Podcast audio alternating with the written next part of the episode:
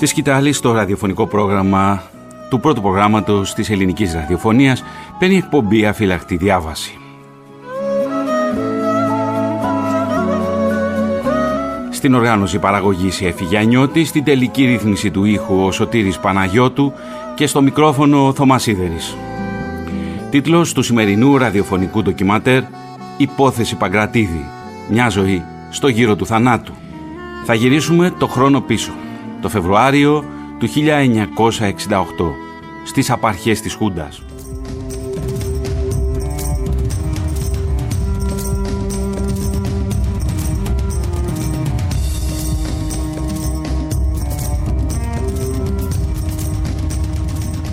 Το παιδί αυτό που το ονομάσανε Δράκο, το ξέρω από, από μια στέλια μωρό. Δηλαδή, όπως τον κατηγορέσανε, κακός. Κακός και βέβαια θα είναι κάποιοι άλλοι και πήγαν για να καλύψουν τον άλλον. Και το παιδί του εκτελέσανε τζάμπα.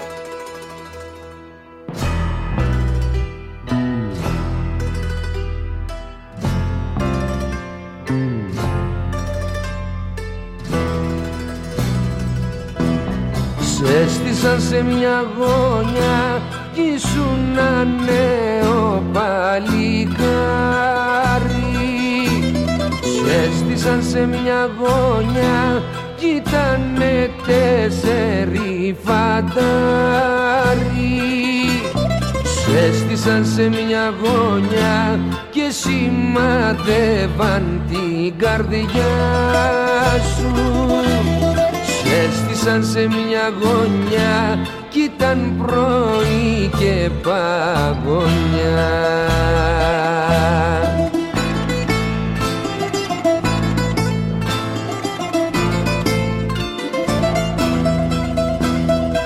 Σε καρτερούσε η ζωή και μια παραδουλεύτρα μάνα και έγινε σκήνο το πρωί κόκκινο κρίνο στην αλάνα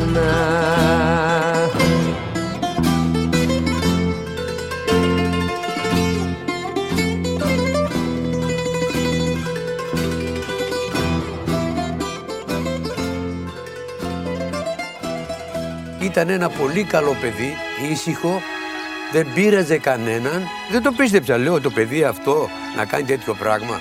Αποκλείεται. Ήταν ένα αθώο παιδί. Ο Παγκρατίδης ήταν ένας εφιάλτης που κρατούσε σε ομοιρία ένα εκατομμύριο κατοίκους όταν ο Παγκρατίδης συνελήφθη διότι παραβίασε το άσυλο του ορφανοτροφείου και παρέμεινε εκεί στο δωμάτιο μιας νεαρής κοπέλας. Πολλοί είπαν τότε ότι α, είναι κάποιος που βρέθηκε εκεί πέρα μέσα.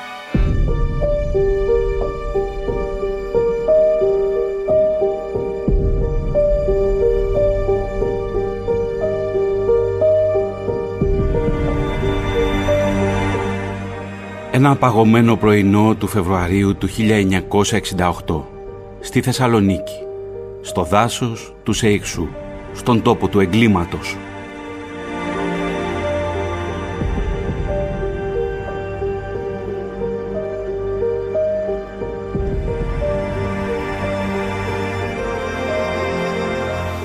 Το εκτελεστικό απόσπασμα και απέναντί τους ένας άντρας που δεν έχει συμπληρώσει καλά-καλά τα 30 ο Αριστίδης Παγκρατίδης.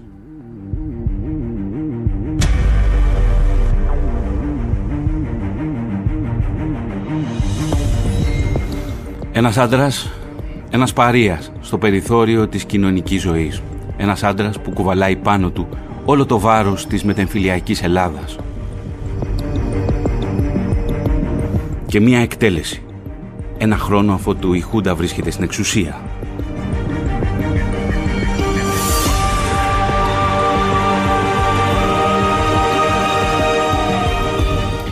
Και ένας 19χρονος δημοσιογράφος, ο Κώστα Τσαρούχας και ένα βιβλίο του Κώστα Τσαρούχα για την υπόθεση Παγκρατίδη με τίτλο «Αθώος ή ένοχος».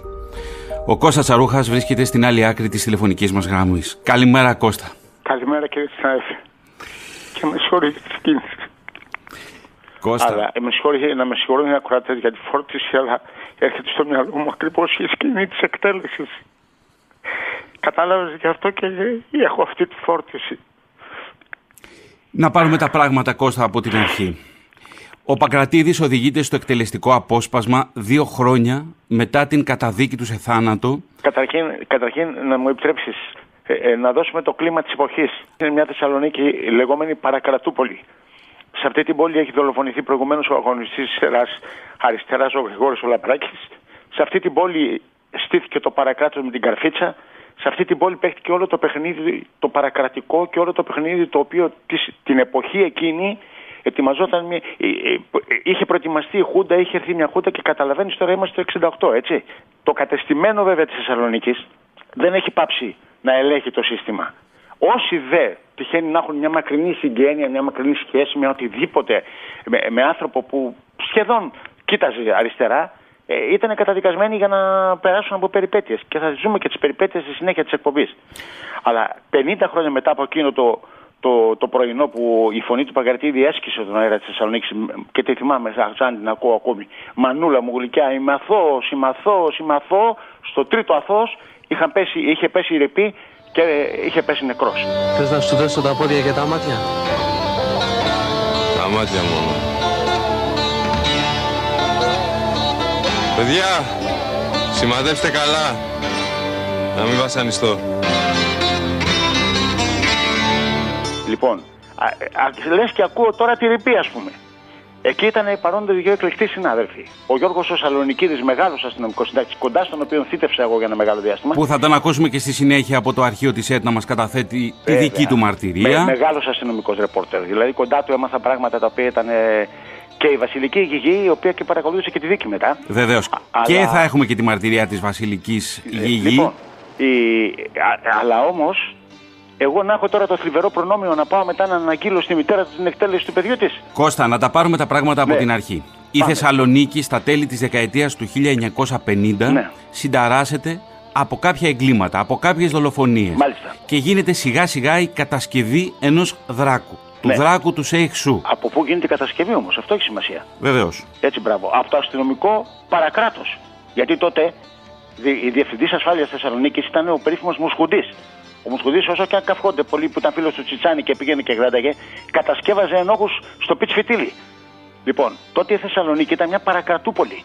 Αν δεν ήσουν άκρο δεξιό, όχι δεξιός, άκρο δεξιό, δεν μπορούσες να σταθείς εκεί πέρα. Για σκέψου τώρα να προέρχεσαι από οικογένεια αριστερών, γιατί η οικογένεια Παγκρατήδη είχε μια αριστερή καταβολή, ας πούμε. Και για σκέψου τώρα να έτσι τον πραγματικό δράκο, ο οποίος είναι το αφάν κατέ της αριστοκρατίας της Θεσσαλονίκης, και να έχεις τον Αριστίδη, ο οποίος είναι ένας μπανιστριτζή που πηγαίνει γιατί. Ένα αμόρφωτο αγόρι, Αμόρφωτο, ένα- ένα αμόρφωτο παιδί, ένα αγόρι. μούστακο παι- παιδί το οποίο τελικά έκανε χίλια δυο θελήματα για να μπορέσει να επιβιώσει. Έτσι. Ε, εκείνη η ρηπή λοιπόν, εκείνο το, το πρωινό που έκοψε απότομα το νήμα δικαίου που φαινόταν γύρω από την αθωότητα του ενός παιδιού του περιθωρίου, ενός παιδιού που σταυρώθηκε για να καλυφθούν οι ευθύνες του βρώμικου παρακράτους που είχε αρχίσει να στείνεται, ακολούθησε δικτατορία και αυτό το βεβαιώνει.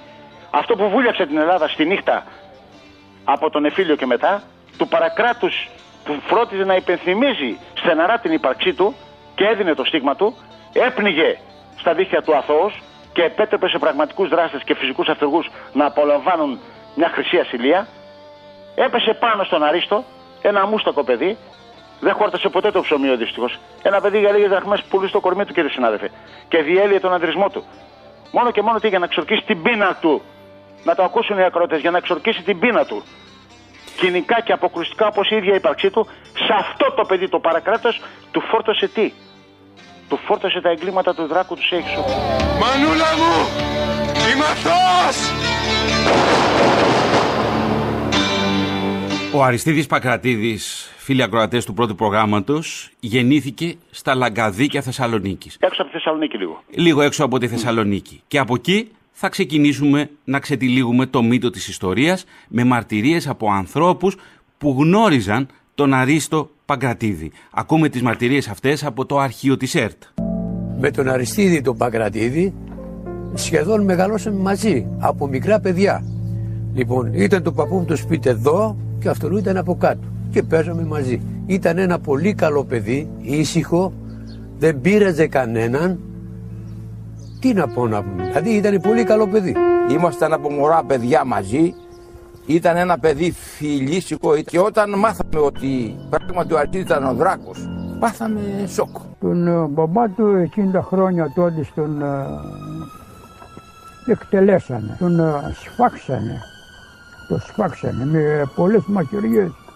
Τότε, τότε ήταν αυτά τα κομματικά παλιά εκείνα και καταλαβαίνεις. Αυτοί ήταν αριστεροί. Εμείς είμαστε δεξιοί. Και το 45 ο πατέρας του Αριστίδη μαχαίρωσε το, το θειό μου, το θύμιο, που έχω το όνομά μου εγώ, ας πούμε, το όνομά του το έχω εγώ. Και ήρθαν, είπανε στο παππού μου ότι ξέρεις, ο, ο Χαράλαμπος ο Παγκρατίδης μαχαίρωσε το θύμιο. Ο παππούς ήταν καπετάνιος ας πούμε, πήγε τον βρήκε πάνω στα χωράφια στο βουνό, τον έσφαξε.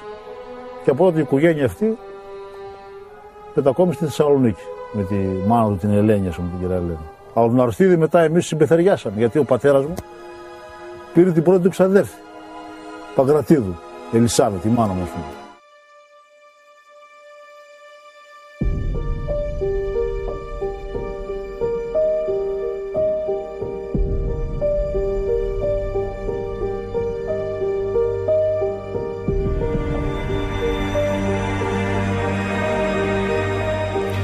Ακούσαμε με τη σειρά τους κατοίκους στα Λαγκαδίκια, τον Περικλή Πετρίδη, τον Δημήτρη Μαγκούνη, τον Παναγιώτη Τοπαλίδη και τον Ευθύμιο Αποστολίδη.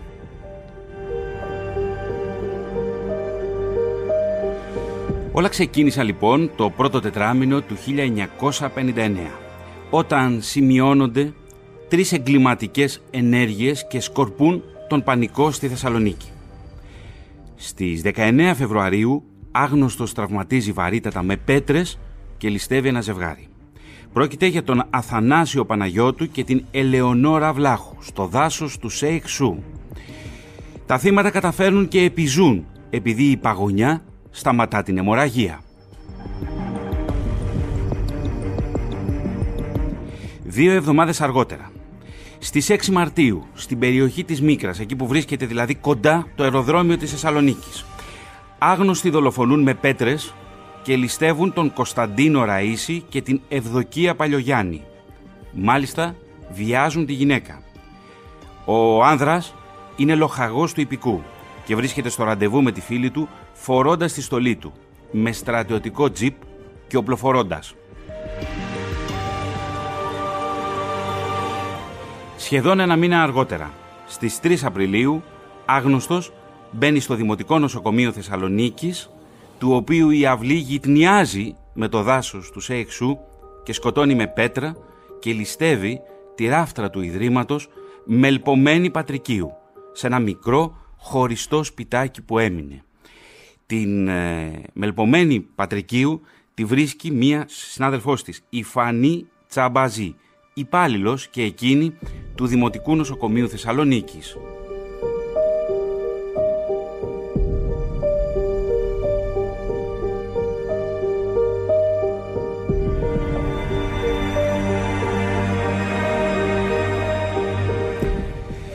Τρεις εγκληματικές ενέργειες στο τελευταίο τετράμινο του 1959.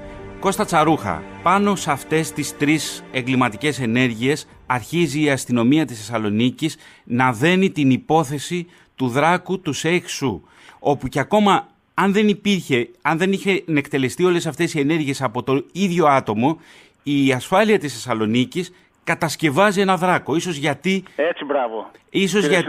ίσως γιατί η κοινωνία, η πόλη, η Ελλάδα τότε ήθελε ένα δράκο. Ε, λοιπόν, ο τότε διαβόητο, ο διαβόητος τότε αστυνομικός διευθυντής Θεσσαλονίκης Νίκος Μοσχουντής, ο οποίος όποιον ήθελε τον μπουζούριαζε για το, του φόρτωνε κατηγορία και τον έστελνε στο απόσπασμα, γιατί υπήρχαν εκτελέσεις τότε, έτσι. Κάθε βράδυ ήταν στο Τσιτσάνι, εκεί στο σημερινό υπο, υπο, στη σημερινή υποδρομίου και ήταν φίλος του Τσιτσάνι, του Βασίλη του Τσιτσάνι.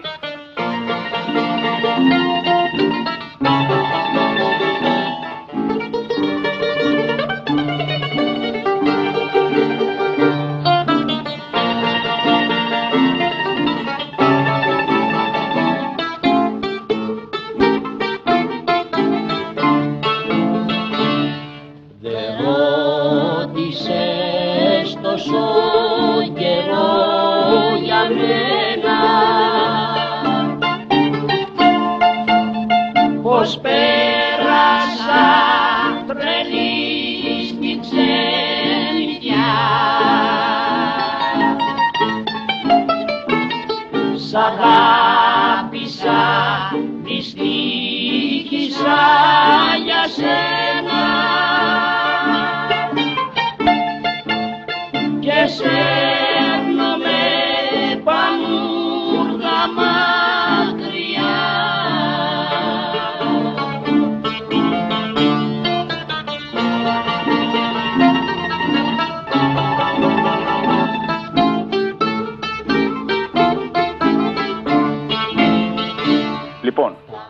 καταρχήν ε, είπες, ανε- αναφέρθηκες σε τρία εγκλήματα, έτσι, σε τρεις δολοφονίες. Εγώ από πού ξεκίνησα την έρευνά μου και αποκάλυψα την πλήρη αθωότητα του Παγκρατίδη και την ενοχή του, όλων των, του άλλου που υπήρχε, γιατί υπάρχει ο δράσης ο πραγματικός, έτσι. Είχε διαφύγει, τον φυγάδευσαν στο εξωτερικό τότε, πολύ επώνυμος άνθρωπος στις Θεσσαλονίκες. Στην, Μελπο- στην, ε, εκεί που σκοτώθηκε ο Ήλιαρχος Ραΐσης και η Ευδοξία Παλιογιάννη, η φιλενάδα του, το αυτοκίνητο, καλές μου συνάδελφε, ε, είχε μετακινηθεί 68 μέτρα από εκεί που έγινε το έγκλημα μέχρι εκεί που βρέθηκαν που είναι νεκροί. Ποιος το μετακίνησε το αυτοκίνητο, που δεν ήξερε να οδηγεί, ας πούμε, η Ευδοξία Παλιογέννη. Έτσι δεν είναι; Βέβαια. Άρα οι δράστες ήταν δύο. Δηλαδή είναι ο ένας, ο επώνυμος, ο γνωστός της Θεσσαλονίκης που ονόματα μιλάμε, αλλά πλέον όλη η Θεσσαλονίκη το αναφέρει το όνομά του και όλη η Ελλάδα σχεδόν. Και ο βοηθός του, ο συνάδελφος του Κώστας Τσαρούγα που έχει την τιμή αυτή τη στιγμή να απευθύνεται στην, ε, στο ραδιόφωνο της ΕΡΤ, έκανε μια έρευνα πολλών χρόνων. Γι' αυτό και το βιβλίο μου στάθηκε, έγινε ταινία, έγινε σύριαλ, έχουν έρθει από το εξωτερικό κλπ. Γιατί είναι το ντοκουμέντο με κάθε λέξη που γράφω την έχω ελέγξει προηγουμένως.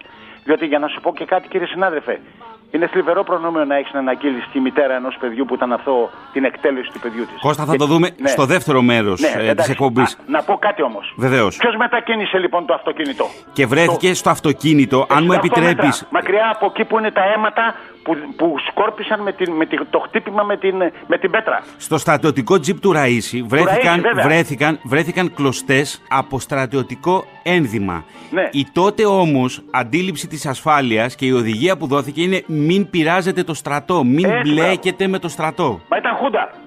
Χούντα. Εξ- Μιλάμε για 68. Μα είχε, είχε, η Χούντα είχε καθίσει πλέον η Χούντα στην Ελλάδα. Κατάλαβες; Λοιπόν, οπότε δεν τους ενδιαφέρε να βρεθεί ο πραγματικός ένοχος γιατί τον, τον ήξεραν τον ένοχο. Τον ήξεραν, προέρχεται πια πλέον από, από, από, πολλέ, από πολλές μα, ε, μαρτυρίες. Λοιπόν, θέλω να κατασκευάσουν ένοχο. Ο Παγκρατίδης ήταν βούτυρος στο ψωμί τους. Βεβαίως. Πανιστηρτζής, φτωχοδιάβολος, πουλούσε το κορμί του για μια φασολάδα, γιατί υπάρχουν στο βιβλίο μου μέσα μαρτυρίες ανθρώπων που το λένε αυτό ανοιχτά. Ότι για μια φασολάδα πήγαιναν μαζί τους, ας πούμε, για να, για να ξορκίσει την πείνα του, κύριε συνάδελφε. Μια διαδρομή του Αρίστου Παγκρατίδη Κώστα Τσαρούχα από το Λούνα Πάρκ της Παραλίας μέχρι τα εβραϊκά μνήματα. Μάλιστα. Λοιπόν, Κώστα, μένεις στη γραμμή και βάζουμε στην κουβέντα μας τον ε, συνάδελφο και ιστορικό τον κύριο Φίβο Οικονομίδη. Α, ο Φίβος, βέβαια. Κύριε βέβαια. Οικονομίδη, καλώς ήρθατε κι εσείς στην αφύλακτη διάβαση και ελάτε να την περάσουμε παρέα και να δούμε το κλίμα εκείνης τη εποχής. Προηγούμενα, ο κύριος Τσαρούχας αναφέρθηκε σε μια οργάνωση, την Καρφίτσα.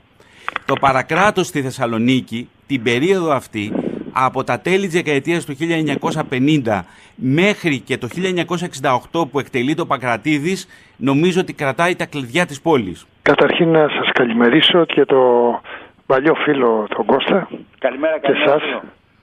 Σας ευχαριστούμε θερμά. Λοιπόν, ε, νομίζω ότι πρέπει να πάμε λίγο παλιότερα ακόμα. Σκεφτείτε ότι μετά το τέλος του Δευτέρου Παγκοσμίου Πολέμου η, η Θεσσαλονίκη ε, έγινε ας πούμε ένα σημείο, ε, κεντρικό σημείο, συνοριακό του δυτικού κόσμου, ας το πούμε έτσι. Ε, σκεφτείτε ότι η Βόρεια Ελλάδα συνόρευε πλέον με τρεις χώρες οι οποίες ονομάζονταν λαϊκές δημοκρατίες. Δηλαδή τη Βουλγαρία, τη Ιουκοσλαβία και την Αλβανία.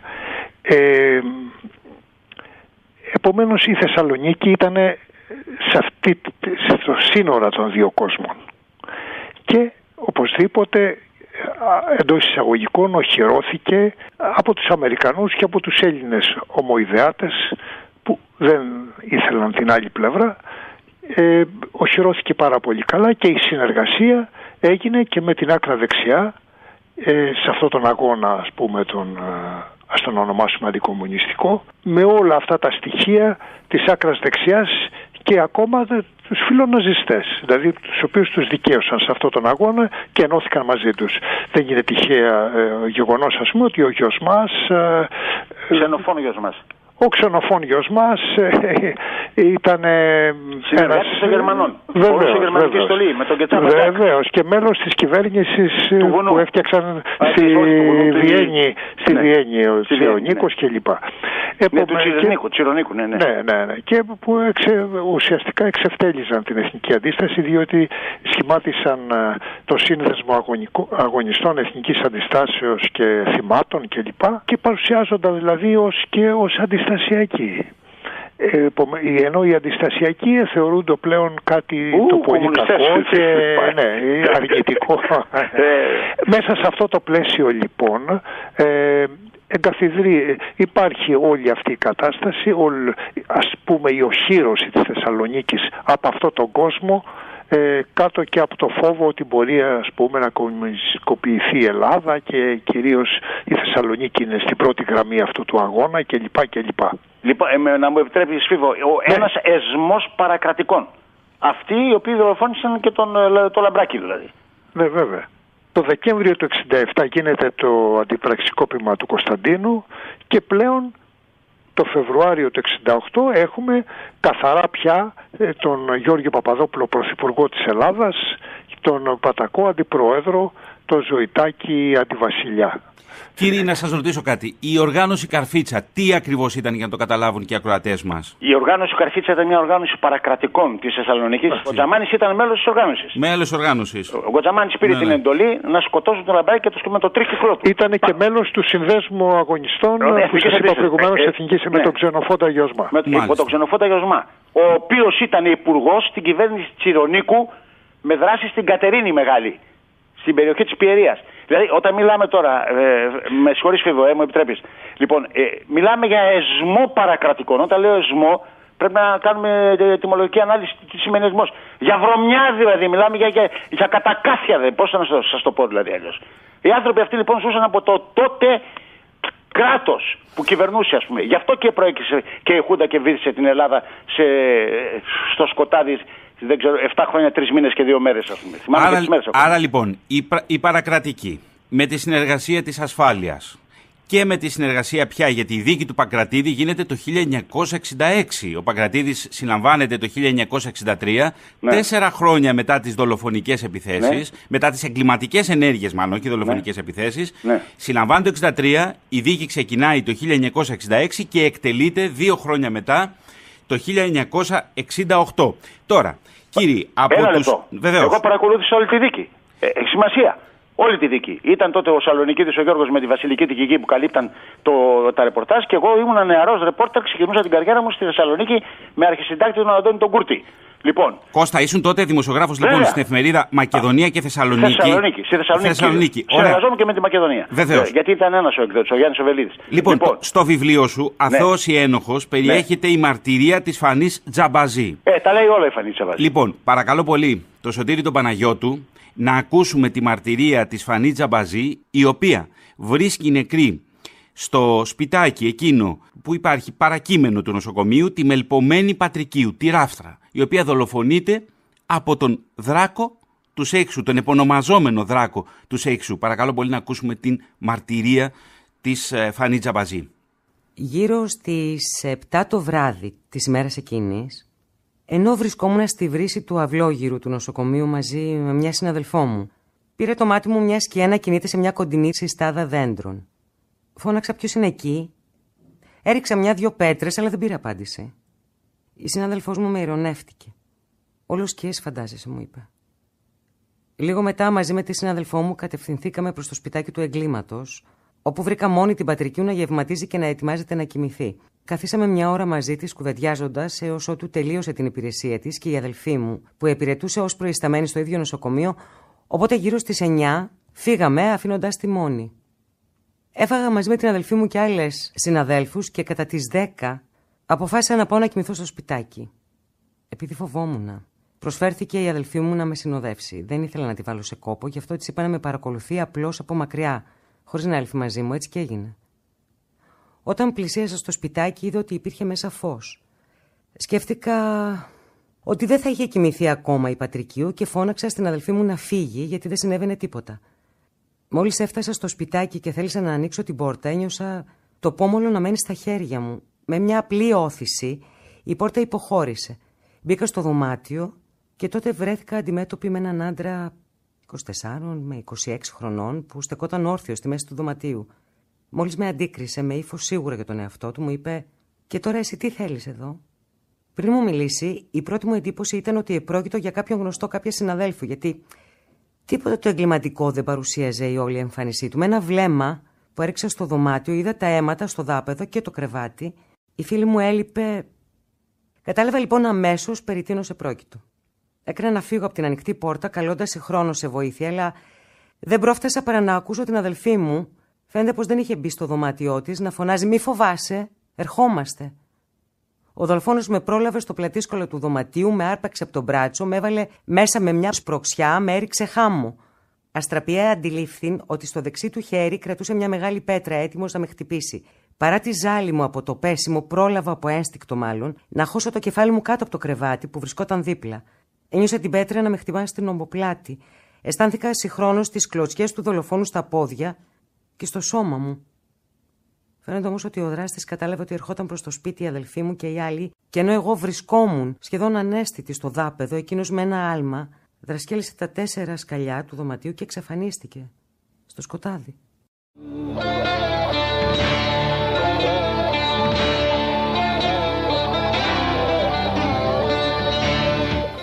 Και γυρίζουμε πίσω στο 1989 και το βιβλίο του Κώστα Τσαρούχα υπόθεση Παγκρατίδη «Αθώος ή ένοχος» μεταφέρεται για την τηλεόραση της ΕΡΤ και ακούμε τη μουσική των τίτλων.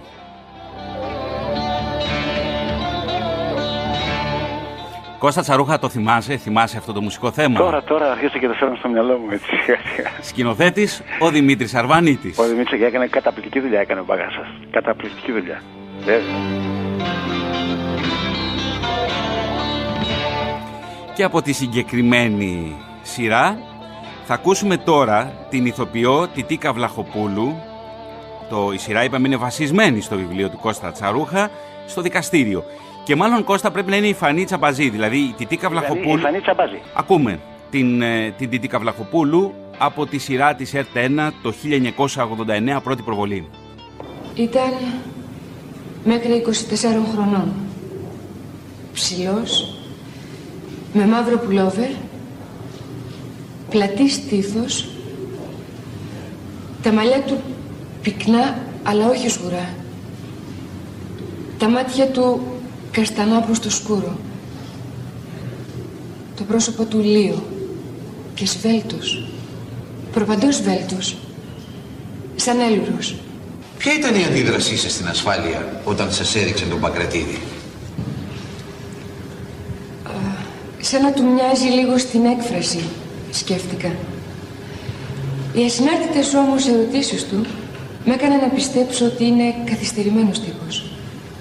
Εγώ, κύριε δικαστέ, πιστεύω ότι ο φωνιάς της συναδέλφου μου είναι πολύ έξυπνος άνθρωπος. Έχετε κάθε λόγο Μάρτης να θέλετε να αποκαλυφθεί ο πραγματικός δράστης. Έτσι δεν είναι; Μάλιστα. Είμαι η μόνη που τον είδα. Η μόνη που τον γνωρίζω. Και ζω με το άγχος ότι θα θελήσει να με σκοτώσει για να μην τον αποκαλύψω. Και αν είχα την ελάχιστη βεβαιότητα ότι ο κατηγορούμενος είναι ο ένοχος, θα το έλεγα. Για να απαλλαγώ από το φόβο που με έχει κυριεύσει. Έχει δίκιο. Αθώος η ένοχος, 1989, Δημήτρης Αρβανίτης, βασισμένο το, η σειρά στο βιβλίο του Κώστα Τσαρούχα.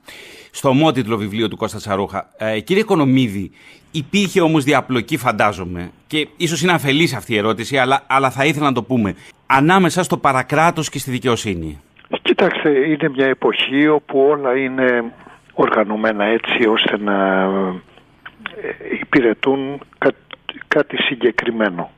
Ε, προκειμένου το καθεστώς της εποχής.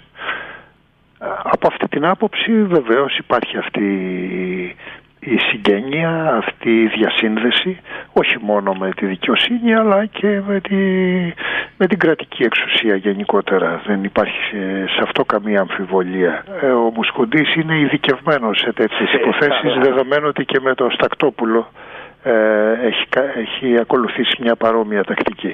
Επομένως θέλω να πω ότι οπωσδήποτε υπάρχει ένα σκοτεινό σημείο σε αυτή την υπόθεση Παγκρατίδη που ίσως θα μπορούσαμε και σήμερα να το δούμε και που ο Κώστας ε, για σαν τότε βέβαια πολλά πράγματα για κάποιον ε, επιφανή δεν ξέρω τον Γιο ενός βια, βιομηχάνου. Ναι, ναι, ναι, ενός, ναι, ναι, ναι. Η, Φανίτσα, η Φανίτσα Μπάση Κώστα αναγνώρισε; Ποτέ. Ποτέ. Ποτέ. Όχι μόνο αυτό. Στο δικαστήριο. Και στο δικαστήριο τι είπε.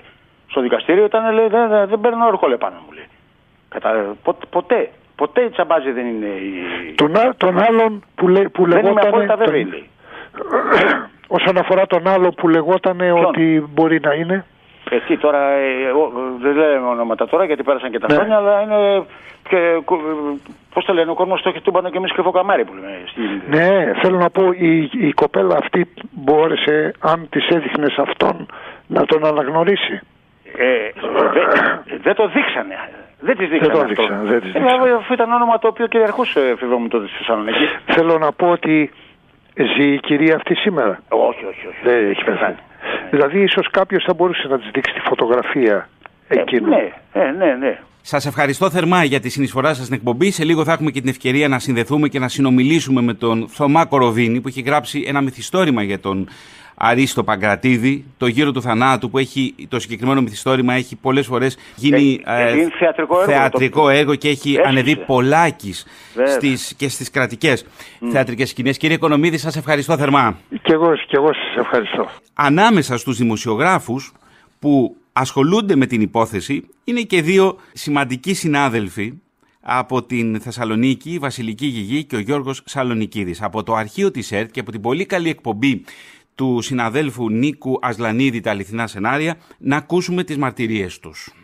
Με την υπόθεση Παγκρατίδη ε, πλάκεται από την αρχή της σταδιοδρομίας όταν νεαροί αυτοί πήγαμε στον ελεύθερο λαό και εγώ έκανα δικαστικό ρεπορτάζ. Και ένα βράδυ παρακολουθώντας το παλιά δικαστήριο εδώ στο, στο Τουκυλέσχη απέναντι μία δίκη για λαδεμπόρους ήρθε ένας συμβιδητής μου ο οποίος έτρωγε στην ασφάλεια τότε έτρωγαν οι φοιτητέ, είχε ένα μπάρμπα εκεί και μου λέει άκουσα εγώ από το γραφείο του θείου μου ότι ομολόγησε αυτός τελικά και αύριο τον παρουσιάζομαι στους δημοσιογράφους και βγήκαν οι Βορράς και η Μακεδονία και δεν είχαν λέξει τίποτα. Και βγήκε ο ελεύθερος λαός με αυτή τη μεγάλη την είδηση.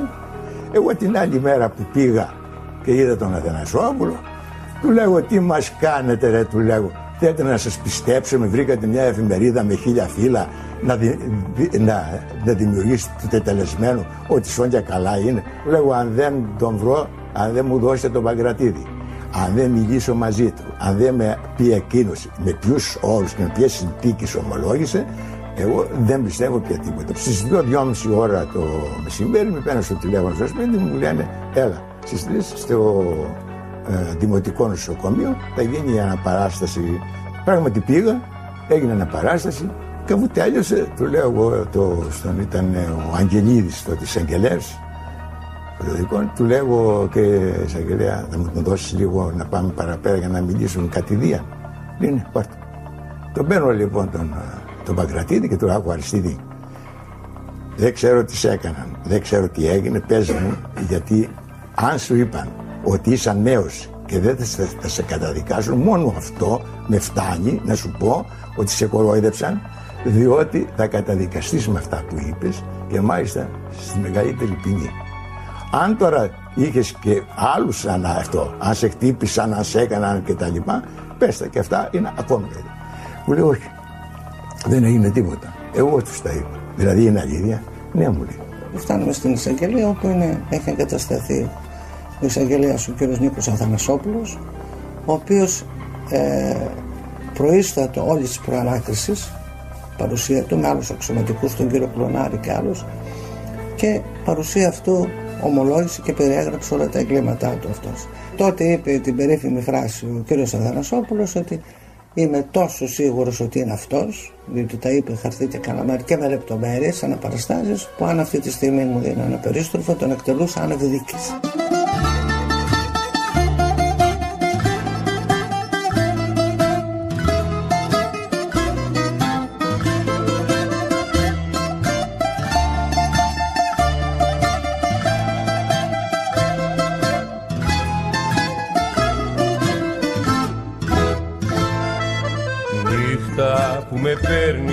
φτερά σου.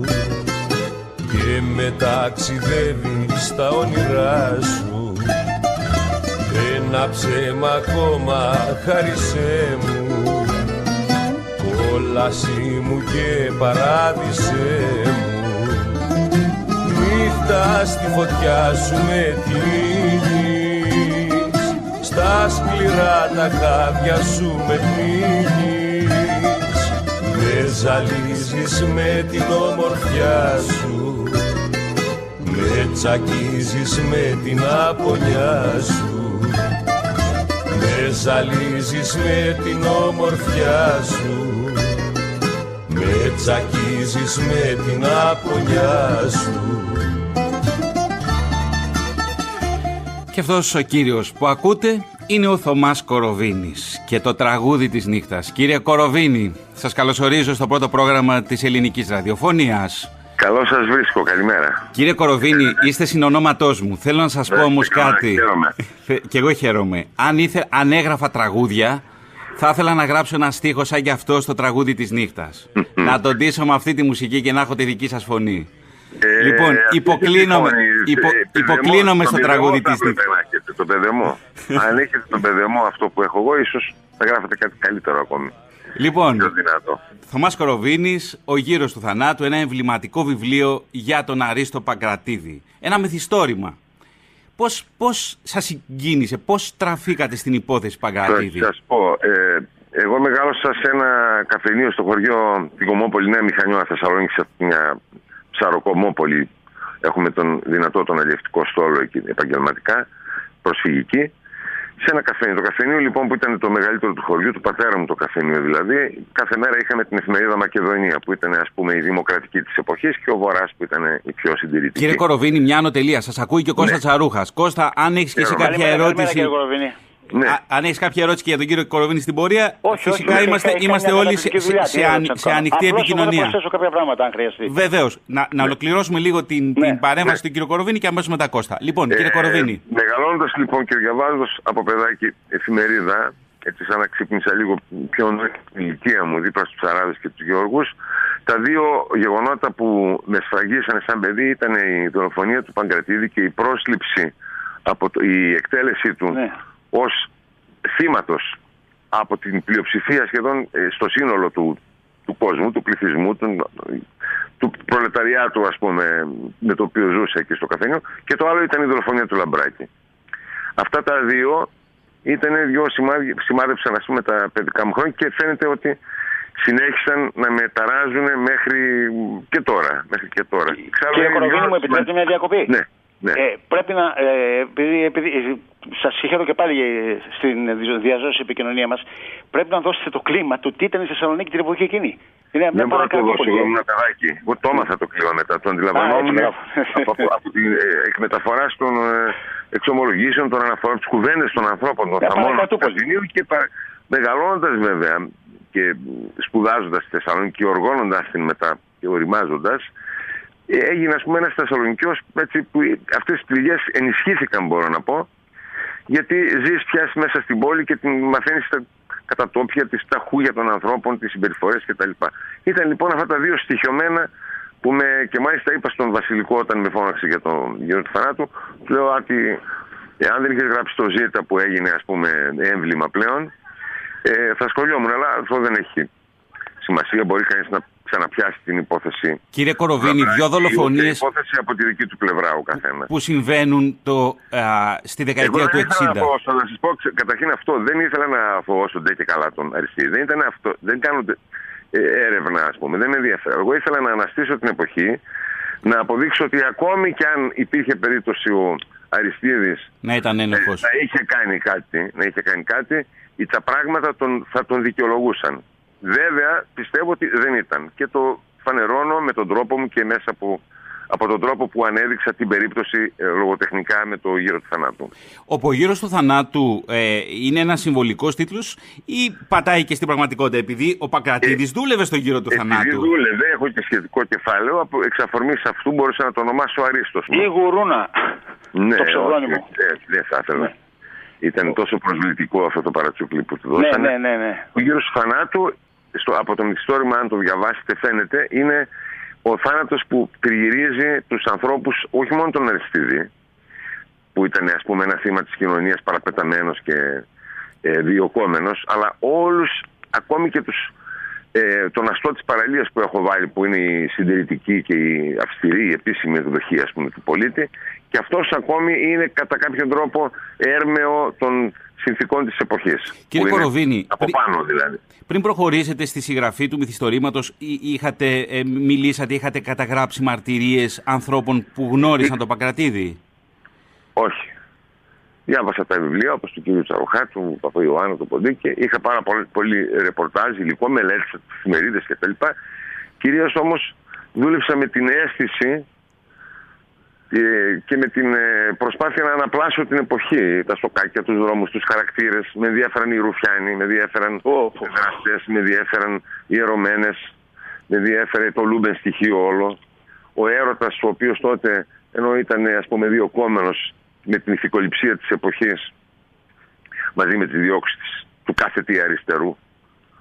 Μάλιστα σε ένα σημείο λέω δεν μπορείς να πεις ότι είμαι φτωχός γιατί σε κυνηγάνε. Αν έλεγες ότι δηλώνω ότι είμαι φτωχός, ήσουν κομμουνιστής, άρα σε κυνηγάμε. Και Σας όλα αυτά ενδιέφεραν, ήταν- σας ενδιέφεραν κύριε Κοροβίνη τη ζωή στα κουρέλια; Ναι.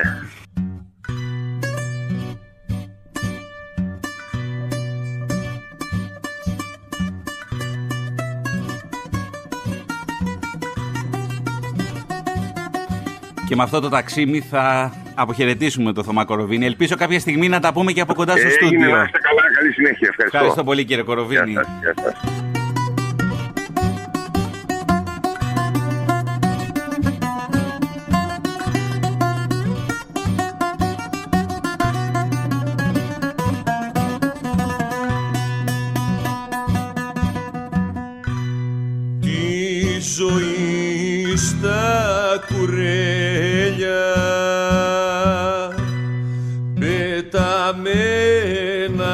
Στην άκρη.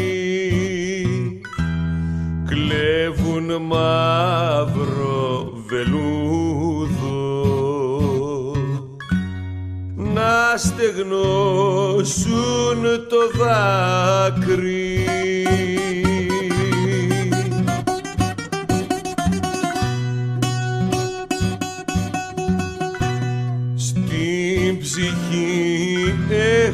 έχουν το κρίμα. Την αλήθεια στο βλέμμα. Το φαρμάκι του κόσμου. Μπολιασμένος στο αίμα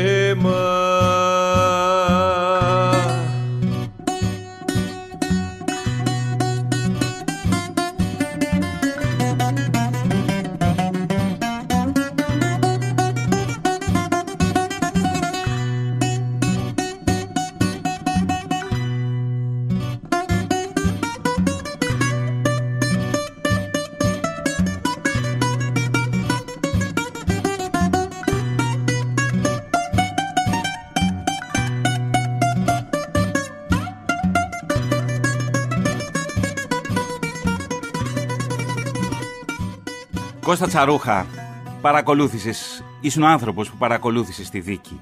Τι την ακριβώς... εκτέλεση. Και την εκτέλεση. Να πάμε πρώτα στη δίκη. Το κλίμα που επικρατούσε στη δίκη. Παροδία ήταν όλη η ιστορία. Διότι σώνει και καλά. πήγανε. Εκείνο που πρέπει να κάνετε. Σας πληροφορώ ότι ο εισαγγελέας τότε της έδρας, ο Δελαπόρτας, ο που πέρασε την ιστορία, λοιπόν, δεν, δεν πρότεινε ενοχή. Είπε ότι δεν, δεν, δεν μπορώ να πω κάτι τέτοιο. Το πενταμελές εφετείο τότε, που η σύνθεση Ήταν πέντε εφέτες, το καταδίκασε τετράκι σε θάνατο. Λοιπόν, σας πληροφορώ, πρέπει να σκεφτούμε εκ των υστέρων τι απέγινε, ποια ήταν η τύχη όλων των αυτών που ήταν σαν δικαστές στην έδρα. Εγώ μετά από χρόνια πήγα και βρήκα τον περίφημο ιατροδικαστή τον Καψάσκι. Αυτός είχε ανεβεί στη Θεσσαλονίκη. Συναντηθήκαμε στο σπίτι του στην Κυψέλη. Ένα σπίτι που ήταν σαν, σαν νεκροτομείο, που γύρω-γύρω κλειστά. Δεν... Λέω, ανάψτε λίγο φως εδώ πέρα μέσα του, λέω κύριε Καψάσκι. Ε, ε, ε, κάτσε κάτω μου λέει. Λοιπόν, οπότε του λέω, κοιτάξτε τώρα. Ε, έχετε βγάλει τη δολοφονία του Νιάρχου ατύχημα. Έχετε κάνει εκείνο το ένα και το άλλο. Τι μας μου λες εμένα, μου λέει. Ψάχνεις, ψάχνεις, ψάχνεις. Ναι, εγώ ψάχνεις, μου λέει. Δεν σταματάς εκεί πέρα.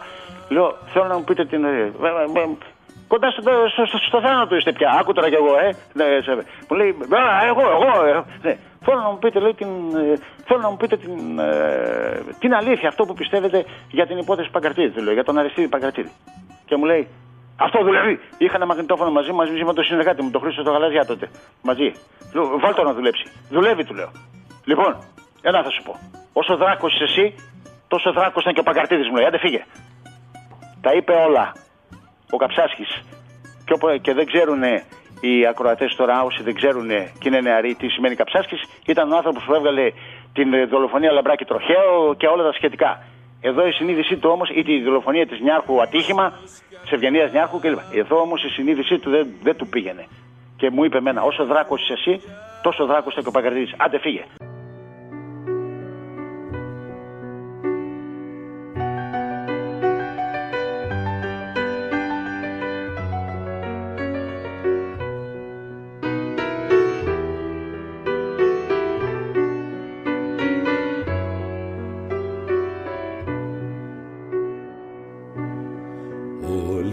Περνάμε αυτό το δρόμο που λένε βίο και ζωή. Μα εγώ στην άκρη πάντα μένω χωμένος μέσα στο κελί Και λέω εσείς έχετε λίγο και λέω εγώ έχω πολύ. Μες σμπρώχνετε μα δεν χωράω σε μια αγκαλιά και ένα φιλί και λέω εσείς δίνετε λίγο και λέω εγώ δίνω πολύ γι' αυτό και κάθε μέρα μπαίνω και πιο βαθιά μες στο κελί. Ο Αριστίδης Παγκρατίδης, φίλοι ακροατές του πρώτου προγράμματος, έμεινε στις φυλακές του Γεντή Κουλέ, στο Επταπύργιο, δύο χρόνια. Μέχρι το ξημέρωμα εκείνου του Φλεβάρι του 1968, που οδηγήθηκε στο παγερό τοπίο του Σέξου. Παρόντας ο Κώστας Τσαρούχας και ένας φωτορεπόρτερ, μια θρηλυκή μορφή της Θεσσαλονίκης, ο Μπαρμπαγιάννης, ο Γιάννης Κυριακίδης. Ακούμε τη μαρτυρία του από το αρχείο της ΕΡΤ και επιστρέφουμε πια για να κλείσουμε με τον Κώστα Τσαρούχα. Κάθε κομμάτι είναι ξεχωριστό, αλλά εγώ περισσότερο έδωνα βάση στον άνθρωπο.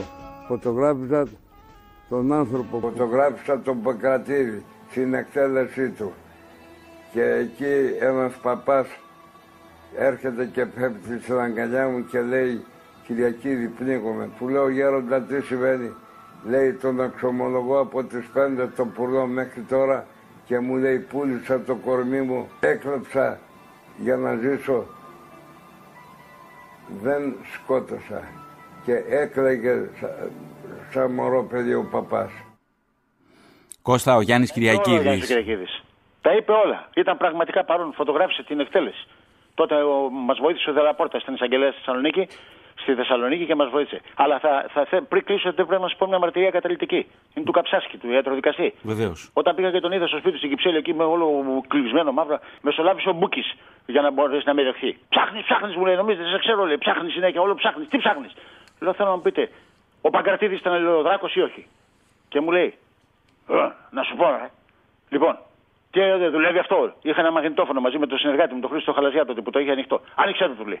Το ανοίγει το μαγνητόφωνο και μου λέει, Όσο δράκος είσαι εσύ, τόσο δράκος ήταν και ο Παγκρατήδη. Άντε φύγε, μου λέει. Ήρθαμε στο Μιχαλείο που δούλευα να με πάρουν συνέντευξη. Και την άλλη μέρα έρχονται οι χωροφύλακες και με παίρνουν και με πάνε στη γέφυρα εδώ στην Επτάλοφο και με σκόμουν ψηλά και περίμενε να περάσει ένα τρόπο και να με φουντάρουν κάτω. Τέτοια πράγματα έχω τραβήξει. Και λέω, πού είναι η Ελλάδα, ρε; πού είναι;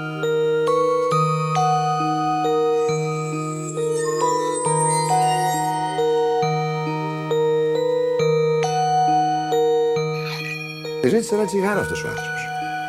Και πήγε ένας φαντάρος και του πρόσφερε το τσιγάρο. Και ο, ο αξιωματικός τον τράβηξε, πήγε να τον αποτρέψει. Και ο φαντάρος αυτός, ο οποίος μετήχε στο απόσπασμα, όχι το εκτελεστικό, αλλά αυτό που συνόδευε, επέμενε και του είπε, όχι κύριε Λοχαγέ, το δικαιούται και θα το καπνίσει. Κώστα, πάμε σε εκείνο το πρωινό. Πες μου λίγο τι θυμάσαι από το πρωινό του Φεβρουαρίου του 1968. Σηκώνεσαι το πρωί και α- ανεβαίνεις στο σέιχ σου. Όχι, όχι, μου λένε θα αφήσεις την εφημερίδα και θα, πας, θα, πά- θα πάτε κάπου που δεν πρέπει να το ξέρεις. Και πήγα, ε, ακολου- εγώ τότε ακολουθούσα ένα μεγάλο αστυνομικό συντάκτη, τον Γιώργο Θεσσαλονικίδη, ο οποίος ήταν αυτός μου μάθε και τα μυστικά του αστυνομικού ρεπορτάζ που για ένα διάστημα από το υπηρέτησα και τη Βασιλική τη Γεγίκη που είχε πολύ καλές διασυνδέσεις με το δικαστικό σώμα. Και ε, ο, ε, ο Δελαπόρτα είχε ειδοποιήσει τη γη και το Σαλονικίδη ότι θα γίνει η εκτέλεση. Δεν, δεν επιτρεπόταν να σε πάνω σε εκτέλεση. Μια απόσταση υπήρχε από εκεί που ήταν το απόσπασμα. Αλλά η φωνή, η μανούλα μου γλυκιά, είμαι αθώος, είμαι αθώος, είμαι αθώος, μπαμ, κάτω. Του Κατάλαβες; δέσανε τα μάτια. Ναι, εντάξει, την κλασική αυτή Ναι. τώρα, κάνει την Ναι. δέσανε τα μάτια και αυτός φώναζε αυτό που σας λέω. Είμαι αθώος. Το απόσπασμα θυμάσαι από πόσους άντρες αποτελούνταν; Α, δεν θυμάμαι, πέντε μου φαίνεται. ναι. Μμμ. Έξι, ή έξι, οι τρεις έχουν σφαίρες και οι τρεις δεν έχουν. Για να μην ξέρουν ποιος ήταν αυτός που να μην τους δημιουργούνται αισθήματα ενοχής. Δηλαδή από τα όπλα τα έξι, τα τρία είχαν μέσα σφαίρες. Τα τρία ήταν κενά. Και δεν καταλαβαίνει αυτός που το έχει αν έχει σφαίρες ή δεν έχει. Και η τελευταία φράση του Είμαι Αρίστου, Μανούλα μου είμαι Γλυ- αθώος. Μανούλα μου γλυκιά, είμαι αθώος, είμαι αθώος, είμαι αθώο. Μπαμ κάτω. Κώστα μεταφέρεις το μήνυμα στη μητέρα του. Ναι. Α, τότε ήταν εκεί νεαρός τότε δημοσιογράφος και παγω- με το αίμα παγωμένο παίρνω εντολή να πάω να συναντήσω τη μητέρα του. Από τον αρχισυντάκτη μου. Από τον Αντώνη τον Κούρτη. Στα γερμανικά της Άνω Τούμπας. Εγώ είχα το, τι, να έχεις τώρα το θλιβερό προνόμιο να αναγγείλεις σε μια γυναίκα τι; Αυτό το μαντάτο. Ότι εκτελέσαν το παιδί της. Μόλις τραβάω την κουρτίνα, γιατί δεν υπήρχε πόρτα, ακούω από μέσα την κυραλένη, όχι, μη, μου- μη, μου το πεις, μη μου το πεις ότι εκτελέσαν τον αρίστο μου. Μη μου το πεις γιατί σήμερα το ξημέρωμα έπεσε στο οικονιστάσιο και αντίλα και έσπασε. Και εγώ προσπάθησα να φανώ ψύχρεμος, τώρα τι ψύχρεμος. Δεν ήθελα να της πω και ψέματα. Λέω ναι κυραλένη, το πρωί ο αρίστος εκτελέστηκε. Και τότε η κραυγή της είναι σαν να την ακούω ακόμη. Γιατί Θεέ μου και βάζει τα χέρια της στα μαλλιά της και σχεδόν να, να, να, να, να, να τα βγάλει και φωνάζει τι, τι να την κάνω τη ζωή πια αφού έχασα τη γαλάζια μέρα μου. Και αργότερα ρώτησε τον αδερφό του, τον Παγκράτη τον Παγκρατίδη, που τον είδα, το συνάντησα. Ποια ήταν η γαλάζια μέρα της μητέρας σου; Και μου λέει ήταν η Κυριακή που της επέτρεπαν να βλέπει τον Αρίστο μου λέει. Λοιπόν. Στο ε, γιατί κουλέ. για φαντάσου τώρα εγώ και γε- μου γυρίζει ο Παγκράτης και μου λέει άδικα πήγε Κώστα. Ήταν αθώος, πίστεψε με, ήταν αθώος. Λοιπόν, είσαι δημοσιογράφος, έτσι. Μπορείς να βρεις την αλήθεια, ψάξτε την μου λέει. Μη δηλιάσεις, ό,τι και αν συναντήσεις. Εγώ είμαι ανίσχυρος. Εσύ μπορείς κάποτε περιμένω ότι θα γράψεις την αλήθεια. Εσύ μπορείς να το αποδείξεις ότι ο αδελφός μου ήταν αθώος. Τα λόγια του. Και το έκανα. Τήρησα την υπόσχεση που του έδωσα. Βλαχέρνα λένε μια ρωμιά που βγαίνει το βραδάκι με μαύρο κεφαλόδεσμο και με κρυφό σαράκι και σεριανάει το μαρμαρά. Το πέρα και την πόλη απ' την κορφή του Σαραγιού για να την βλέπουν όλοι. Μεριέ, μανά και Παναγιά κι Αγία μου βλαχέρνα το δάκρυ σου σαν αγιασμό. Σε εχθρούς και φίλους κερνά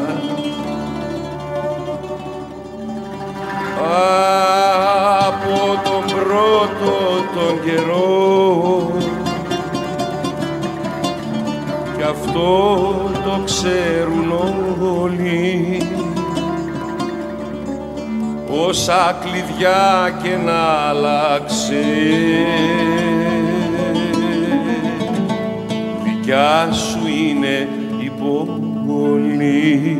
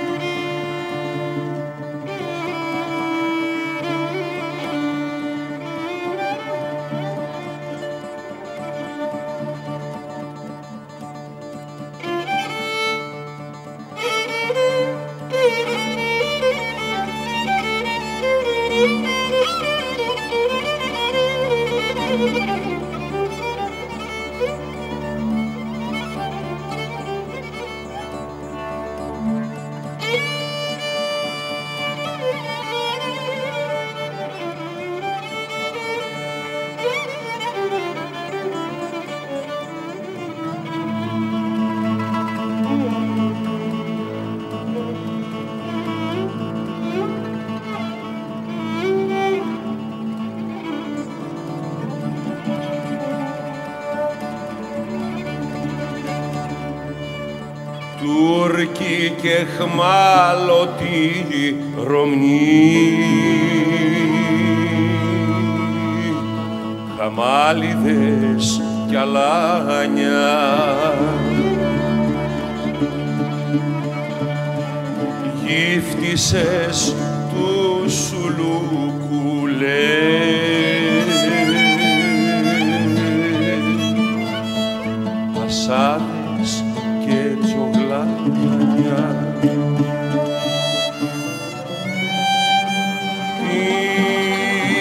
την προσευχή τους κάνουνε. Τρέμουνε την οργή σου.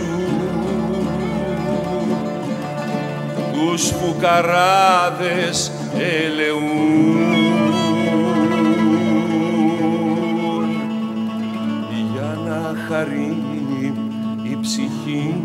σου.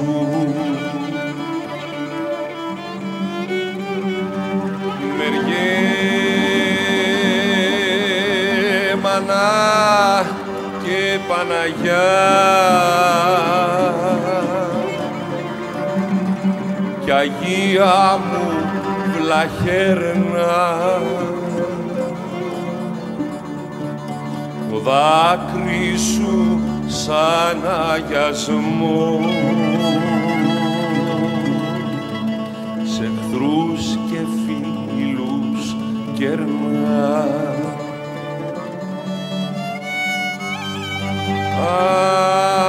από τον πρώτο τον καιρό. Κι αυτό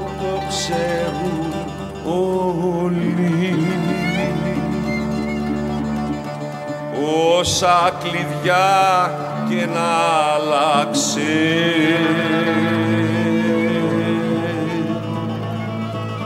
Δικιά σου είναι η πόλη